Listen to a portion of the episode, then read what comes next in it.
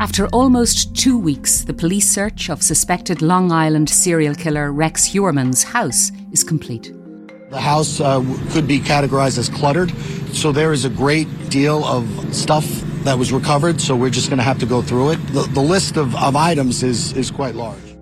Investigators spent days digging up his backyard and packing up evidence, with some revealing discoveries along the way. In New York, police say they found a walk in vault with guns and an iron door in the basement of the Long Island home of Gilgo Beach murder suspect Rex Heuermann. Earlier this month, Heuermann, a married father of two and a successful New York architect, was charged with the murder of three young women. He is also the prime suspect in the death of a fourth victim. Rex Heuermann is a demon that walks among us, a predator that ruined families.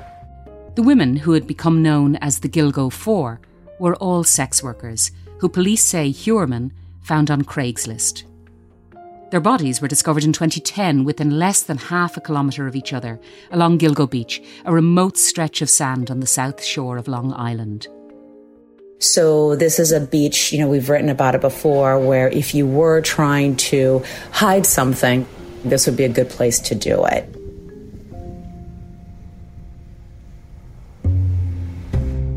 It took investigators 13 years after the first body was found to arrest Heuermann. So, what took them so long? Why had the investigation stalled for more than a decade? And what exactly led them to this middle aged man living a seemingly quiet life in the suburbs of New York? We've been here for about 30 years, and, and the guy's been quiet, never really bothers anybody. Um, we're kind of shocked, to tell you the truth, you know? This is in the news from the Irish Times. I'm Bernice Harrison. Today, how police closed in on the Gilgo Beach serial killer.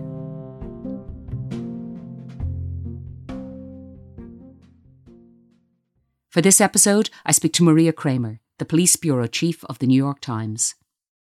Maria, this case, as we know, dates back to 2010 when the first body was found on Gilgo Beach. Police at the time had actually been looking for a missing woman called Shannan Gilbert, who we should say isn't thought, at this stage anyway, to be one of Heuermann's victims. But instead, they found the remains of four other women. We also know that in the years since those women were discovered, the body of Shannan Gilbert was eventually found, and then a further six bodies were also discovered along the beach, including a toddler and a young Asian man. But Rex Heuermann only became identified as a suspect in the Gilgo 4 murders when a new task force was put in place to review the case. What had been happening with the investigation up till then, and, and why was the task force needed? So the task force was created around 2022, and this was after years of many problems in the investigation you know, investigators will say that they have been committed to finding what was going on, uh, what had led to these deaths uh, of, of, these four women and the additional six people that would be found near Gilgo Beach um, for years. But there was a lot of dysfunction, a lot of disarray at the top. You had a, a police commissioner who was corrupt and being investigated by the FBI. And so at the time it wasn't known, but the reason why you didn't have investigators in Suffolk County cooperating with the FBI was because you had a commissioner who did not want the FBI involved. Um, as he knew he was a target of an investigation. Um, the district attorney ended up being involved in that investigation. Both of those men went to prison.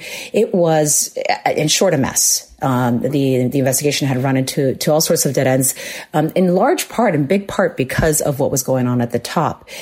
Um, then you have in 2016, you have a new police, police commissioner take over, and he um, begins to focus very much on evidence that hadn't really been looked at closely in a cohesive way. And this is cell phone records. Each of the women, before they disappeared, each woman was contacted by a disposable phone, a different disposable phone. And these are burner phones that, um, you know, obviously can be very difficult to, to get the records for, which is why people use burner phones, but you can figure out where the calls were coming from, where the contacts were being made. And what they found was that the phone calls were being made from two key locations. One was in the small area of Massapequa Park, which is in uh, Long Island, and the other is uh, in Manhattan um, pretty close to Penn Station. And these two locations gave authorities a really strong sense of who they were dealing with. They knew that they were most likely dealing with a commuter who lived in this location and who worked in Manhattan. And so um, it was a very exciting um, um, discovery because now you could narrow the focus down quite a bit to who might have done, who, who might have killed these women. Now, the big break seems to have come in March 2022 when investigators, going through all the files, they found a witness description of a car. Can you tell me why that was important? This was a key moment in the investigation. When they find out about this car, it really, it takes you from having to look at hundreds of people who live in Massapequa Park and work in Manhattan to just one. And that is the owner of a Chevrolet Avalanche. The Chevrolet Avalanche was a truck, a pretty distinctive truck that had been seen parked outside the home of one of the victims, the last victim in this case, that would be Amber Costello. And she had disappeared in 2010. So a witness had seen uh, not only this truck, truck. He, uh, the witness had also seen an ogre-like man coming out of that house. These were two very key pieces of information. And uh, using a database that can search for vehicles by make and model without license plate numbers, investigators found that there was an avalanche linked to Mr. Heuermann in 2010, the very year that Ms. Costello went missing. So, how did they finally nab Rex Heuermann? Like, so they have that he was driving the car. They know he lived in a specific area and he worked then in Manhattan in a specific area. So, so those two things then tallied. How finally did they nab him? Right. So you have um, the phone records, you have um, the fact that he owns his car, but you don't really have anything linking him to to these women that's that's uh, physical. And the way that uh, of course they're going to want to do that is with DNA so at this point after the avalanche is discovered to be tied to Mr. Heuermann they start to focus in on him exclusively. And they uh, surveil him. They surveil him outside his home. They surveil him outside his business. And they um, start gathering evidence um, in the form of trash. You have an investigator who uh, you know under undercover, sneaks up to the house and grabs 11 bottles from the trash receptacle. And then the other surveillance team that was in Manhattan, they grab um, a box of pizza that they see Rex Heuermann throw out when he was on, on a lunch break at his job. And um, after they tested the DNA on the bottles, and uh, the pizza crust that was found in the pizza box, they found that they were a match to hairs that had been found on the women. So, why do investigators think that the three murders and possibly four, was the work of one person. The belief on those four killings being tied to Mr. Heuermann is because of the of the evidence we just laid out, right? You have you have the DNA, which is um, um, you know what prosecutors would say is very compelling, very strong evidence, and then you have the cell phone records. And what we know about him as well, they they they, they tie these burner accounts. Um, they don't tie them to him directly, but they can tie them to um, uh, the area that he's in. But they also examined his Tinder account, several email addresses. He had developed fictitious names in order to create them. And, and that led to additional disposable phones that Mr. Heuermann was still using to contact massage parlors and women working as escorts. So he was essentially engaging in the pattern um, of the serial killer that they were investigating. The other, um, the other evidence that these Tinder accounts and these email addresses drew up was um, uh, very violent pornography um, um, um, of you know showing assaults against women, assaults against children, and also a clear obsession with the the case. He was um, researching this case. He was, um, you know, Googling questions like, why is this taking so long? Um, why haven't they ever used phone records to try and, and connect the killings? Um, it was clear he was obsessed, not just like any other member of the public, but, you know, he'd searched for, for, for this case 200 times on the online.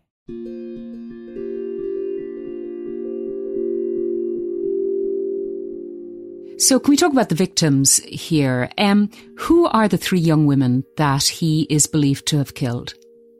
He is charged with killing three women, and he's believed to he is the called he's being called the prime suspect in a fourth um, killing. And he was charged with the murders of Melissa Barthelemy, Megan Waterman, and Amberlynn Costello. These are all uh, women in their 20s. These were all women who had been working as uh, sex workers, and um, they uh, were all very small. Um, the other victim, who's who's who have, he has not been tied officially to, but who he's believed to have killed, is Maureen Brainerd Barnes. She's 25. And she was the first to go missing in July 2007. She went missing after taking an Amtrak train from New London, Connecticut, where she lived, uh, to Grand Central Terminal in Manhattan, where she was meeting a client. Now, these four women, they're being known in shorthand as the Gilgo Four. They all worked as escorts, as you say. Is there a feeling that if these very young women in their 20s had been, let's say, college students from the neighbourhood, and, and Long Island has a lot of very upscale neighbourhoods, um, that the murders would have been solved earlier? I think that that is a question that you can't help but pose, and um, it's it, it, makes you feel cynical to look at at the background of these women, how how lost they were. Uh, Costello, for example, was struggling with a serious heroin addiction. She had recently relapsed just before she um, disappeared, and so you're talking about very vulnerable people. They had families. In the case of Megan Waterman, there was a, a three year old uh, daughter. You know, she had a little girl that she doted on. And part of the reason why her family reported her missing was because I think a, a, day had gone by without her checking on her daughter. And that was very unusual for her. So these were people who were cared about. These were people who had family. But yes, they were also marginalized members of the community. Um, some of their family members had no idea they were engaging in this kind of work. And these are the victims that are often the most vulnerable because for the very reason that you outlined, um, when they go missing, it's there's there's this feeling that no one's going to care that because they um, engage in this work that you know uh, we find I don't know you know unseemly um, we're going to care less about them. And um, you know never mind that there are so many reasons why this investigation stalled and didn't go um, as quickly as people wanted. Um, but yeah so societal reasons come up and um, and it's it's kind of the time that you want to sort of look in the mirror and say all right you know where how is it what I care about? How does it affect these kinds of investigations and how the police move forward. Coming up, what do we know about Rex Heuermann and the double life he led? I'll continue my conversation with Maria Cramer after this short break.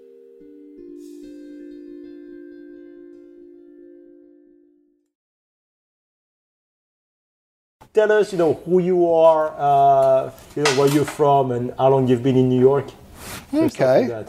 Um, Rex Heuermann, I'm an architect, I'm an architectural consultant, I'm a troubleshooter, born and raised on Long Island. Okay. Been right. working in Manhattan since 1987. Oh, wow. Very long time. Okay. So let's talk about Rex Heuermann. who is he? He is 59 years old. He is married, although his wife is in the process of divorcing him, and he has two children. Um, we don't know much about his son. His daughter Victoria is in her twenties and appears that she worked for him for a while.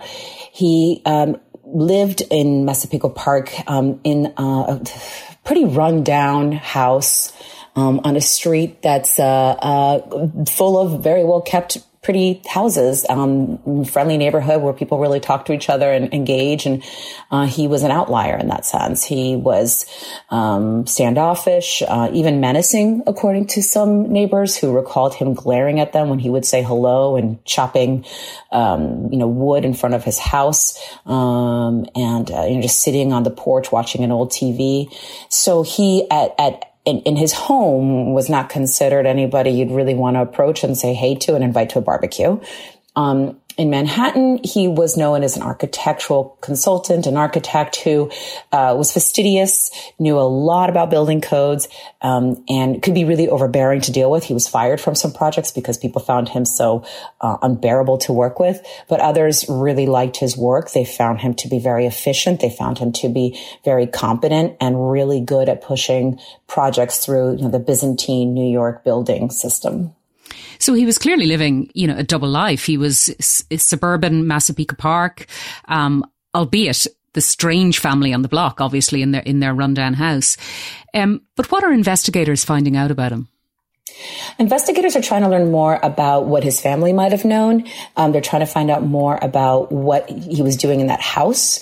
Uh, they're trying to find out um, there have been reports about whether any of the home, any of the women were killed in that house. Uh, there has been nothing said on the record by officials, um, but there they, they, they, they are constantly uh, there. There have been searches of his house and his Manhattan apartment. Um, I think the big question that they have is how did these women die? I think that's a question that a lot of people want to know. Where did he take them? How did he kill them?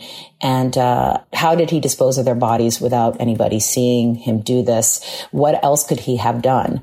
Those are the those are the questions that investigators are trying to answer right now. His wife, we should say, is not considered um, a suspect in this case. She was away every time um, these women uh, disappeared. She and her children were both out, either out of the country or out of the state. The DNA um, that was found um, the women did match hers, but the, the presumption there from investigators is that he had somehow transferred his wife's hair onto onto the victims. And what about his extended family? Now, presumably the press is all over that part of Long Island right now because this must be a massive story. What are his extended family saying? What are the neighbours saying? We don't know much about his extended family. His father um, um, is uh, he lives so he lives in his childhood home, um, and his uh, father worked on satellites in space. Um, you know, had a workshop where he he did um, where he built furniture. Um, but there's not much that's known about him or his extended family. of course, we're trying to find out everything we can about him because, yes, as you said, everyone is is fascinated by this. Um, his neighbors never really learned much about him him. He'd lived there for decades. He'd been married to his wife for nearly 30 years. But um, this was really a family that kept to themselves. The wife, we are told, uh, always looked rather um, sad, um, um depressed even. She'd shop at the local supermarket using food stamps, um, which is a surprising detail for the wife of an architect in Manhattan who is projecting this image of success and competence. And um, and at this point, yeah, the, the, there's still a lot of question marks around who he is, what led to this kind of um, what, led to this terrible these terrible crimes. He you know he went to the local high school, and uh, you know there aren't there you know you're not hearing a lot of reports of some very strange person in school. Um, maybe he was a bit of an outcast, but you know nothing nothing alarming.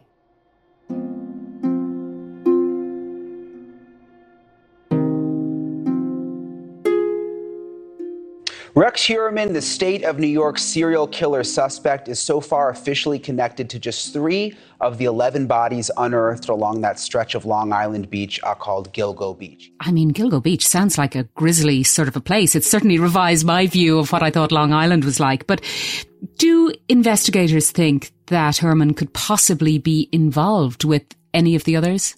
Uh, we we're still not. That question has been asked, and we, we still don't know. We don't know. The, the, the, there there are six other victims. Some of them, you know, went went missing years before these other uh, um, women um, were found and you know went missing themselves.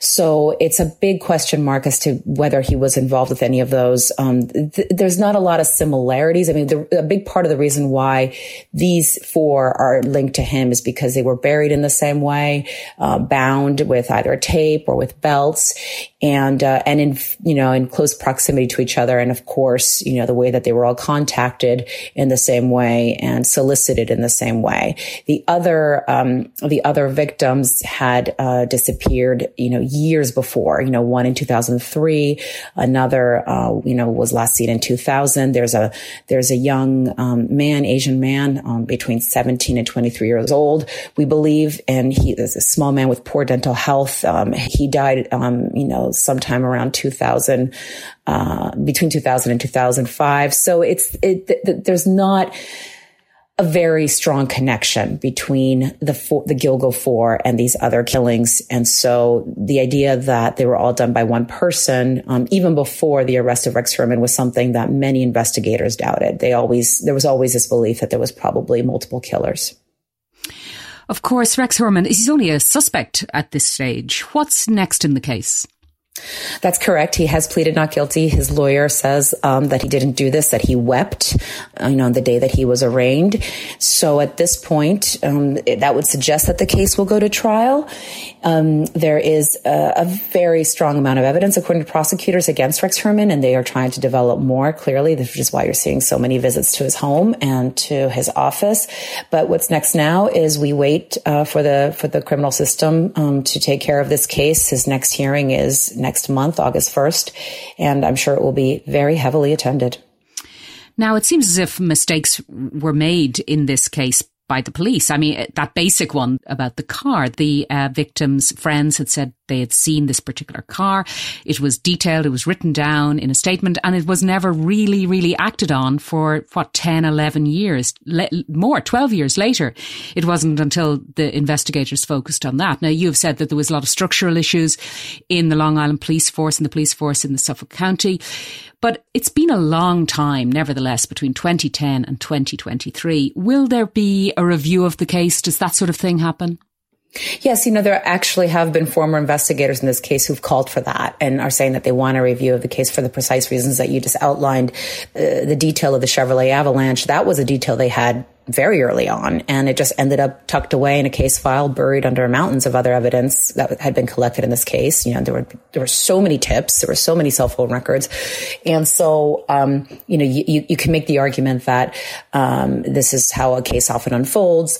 That you have so much evidence coming in, and and when something gets kind of media attention and scrutiny that this case did, the floodgates open in terms of tips and can become very overwhelming for investigators. That said, it was such an important detail and it was the kind of thing that perhaps could have led to a break in the case much earlier than it did because, um, it, it, you know, when, when they did look up the Chevrolet Avalanche, they found it was registered to him and, um, uh, to Rex Heuermann and he did meet this very specific description of the person who had come out of the house the day that, um, um Miss Costello disappeared. So that is a, that is a serious oversight and, um, and and there are many investigators who are now scratching their heads wondering how that happened.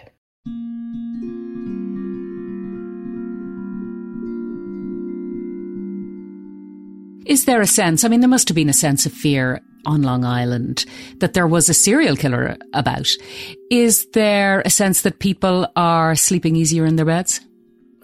I believe so. I think that there is still a lot of um, um, concern about the about what happened to the six other people. I mean, just the idea that you know you're you're near a beach and enjoying yourself and you know swimming and sunning and you know you know just a few yards away from you, um, there's this body uh, and nobody knows what happened to that person. It's, it's it's it's tragic. It's unsettling. It's terrifying.